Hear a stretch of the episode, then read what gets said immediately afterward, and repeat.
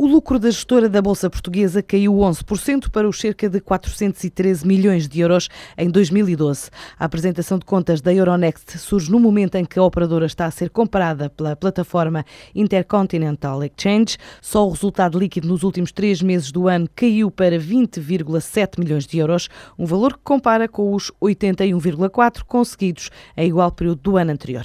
Nesta fase, a gestora da Bolsa de Lisboa e de outras bolsas europeias aguarda o fim das negociações negociações da Intercontinental Exchange para comprar o maior grupo de mercados bolsistas do mundo, no negócio avaliado em cerca de 6 mil milhões de euros e que deverá ficar concluído na segunda metade deste ano.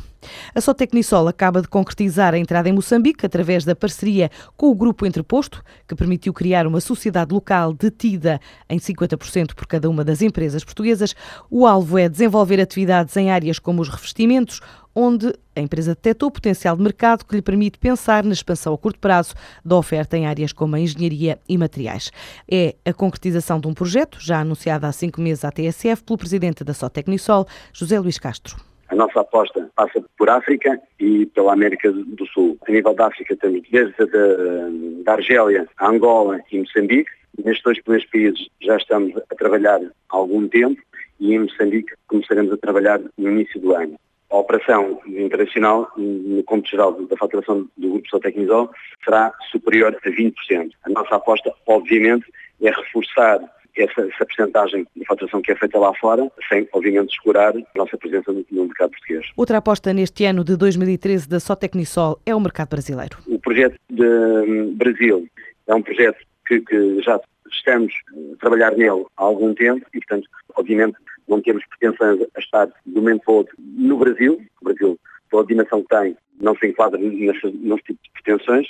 Portanto, obviamente, vamos começar por uma parte do Brasil e depois, obviamente, eh, estenderemos a nossa atividade para outros Estados. Para já é a entrada em Moçambique, depois a empresa espera concretizar este ano a entrada então no mercado brasileiro, numa altura em que desenvolve atividade na Tunísia, Argélia e Angola e o peso das vendas ao exterior já ronda os 20% do volume total de faturação da Sotecnisol.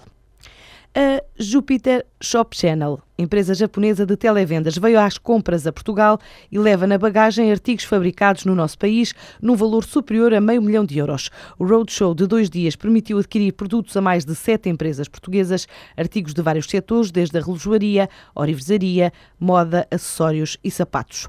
O diretor-geral da empresa nipónica, durante o último jogo no Estádio do Dragão entre o Futebol Clube do Porto e o Gil Vicente, admitiu que a companhia tem apetite por outros produtos portugueses e está a programar uma nova visita a Portugal para setembro, admitindo que vai dedicar um dia do canal televisivo à venda de produtos 100% portugueses, o mais provável no próximo verão.